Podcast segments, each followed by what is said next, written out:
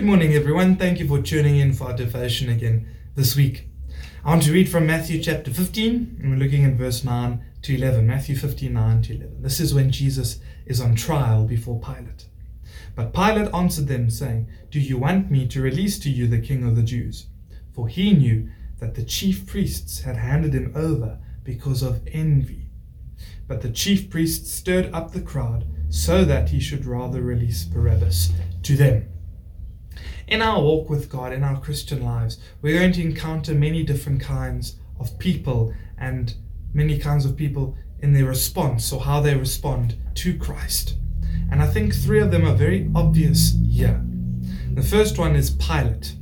Pilate could see, and I think it's profound that, that uh, Mark writes this, uh, Pilate could see that the chief priests were envious of Christ.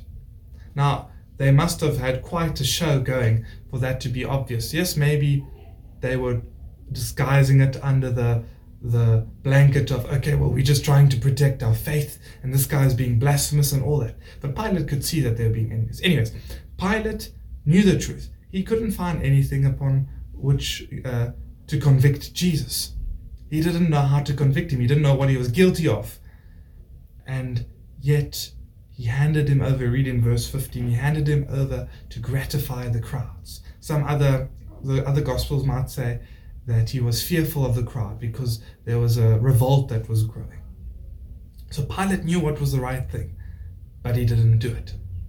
Then we get the chief priests who were outright envious of Christ. The chief priests who did not like him, who didn't want anything to do with him, think he was being blasphemous and just the worst thing since stale cream cheese. but what does being envious of Christ mean? Well, the chief priests thought that they were fine in their religion. They thought they were fine with their traditions and what they had. In other words, they thought their grace was sufficient to save them. Now, we don't find people today, all that many, who are outright opposed to Christ. Yes, of course, we do. But most of the time, it's going to be arrogance. It's going to be people who think I can save myself with my money, with my reputation, with how good of a person I am. I don't need Christ because I can sort myself out. That's the kind of attitude that is most prevalent, I think. People who are envious of Christ deep down, but on the outside, they just appear like they can handle everything themselves and save themselves. And this is probably hard, the hardest kind of person to reach because they've based everything on their own self worth and not their worth in God. Then, lastly, we've got the crowds. Now, we don't know the crowd's affiliation from the outset. You know, maybe some of them were just having a look at what was going on. Maybe some of them were opposed to Jesus. Maybe some of them were for Jesus. But what we read in Mark's gospel is that the chief priests stirred up the crowds. The crowds were influenced by instigators. This is a dangerous kind of person to have uh, to deal with, especially if they're in the church. But when crowds just go with whoever the instigator is, if it's a good thing or bad thing, doesn't matter. They lack conviction. They just go with the flow and what people convince them to do. So these are only three kinds of people. I think probably the most prevalent kind of three people. But we will find or encounter these people in our lives. And it's especially and particularly dangerous and difficult when they are in our church or in our family or in our friendship groups. Because that's true, they're all over. And even worse than that, when we start behaving like that, when we are envious of Christ because we think, okay, if I do a little bit of good works here, I don't have to worry about uh, asking for forgiveness so much. I don't have to worry about this repentance thing. Or if we like the crowds, whatever teaching we hear on YouTube and Facebook and everywhere else, we're going to believe because we don't have convictions.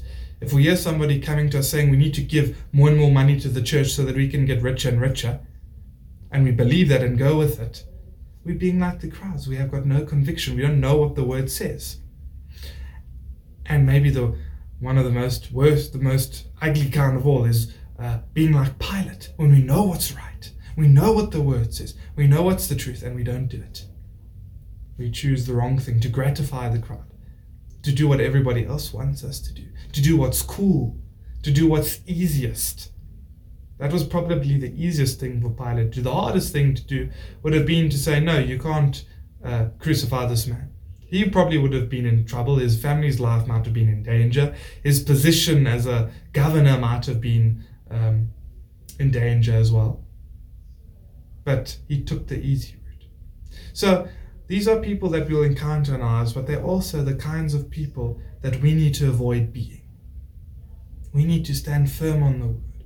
We need to believe what it says. We need to trust in God. We need to follow Jesus. We need to pray and work so that we can be more and more like Him. We know we're never going to get anywhere close.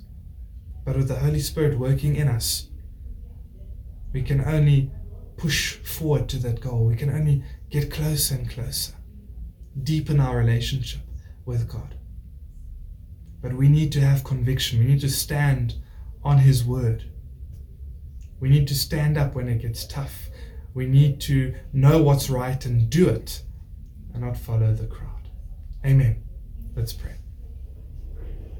Father God, thank you for your word to us this morning. Thank you that we could read about uh, these kinds of people that Lord Jesus encountered at the trial. How difficult it might have been for for everything that happened then. It was just, it's amazing to think what you went through for us, and we bless you and give you thanks for that. Father God, please help us not to be like Pilate who knew what was right and did what was wrong, anyways.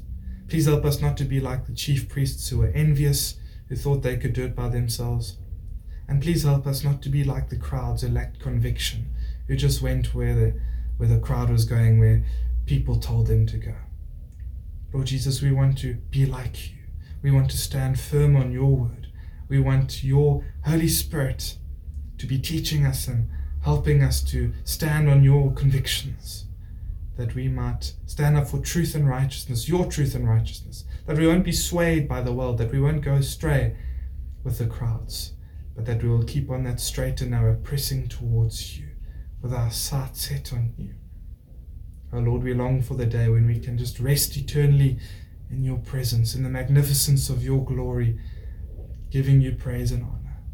Thank you that you're coming back again, and thank you that you have called us by name. Thank you for your salvation. Thank you for your redemption. Thank you for your grace. Thank you, thank you, thank you. We bless you in Jesus' name.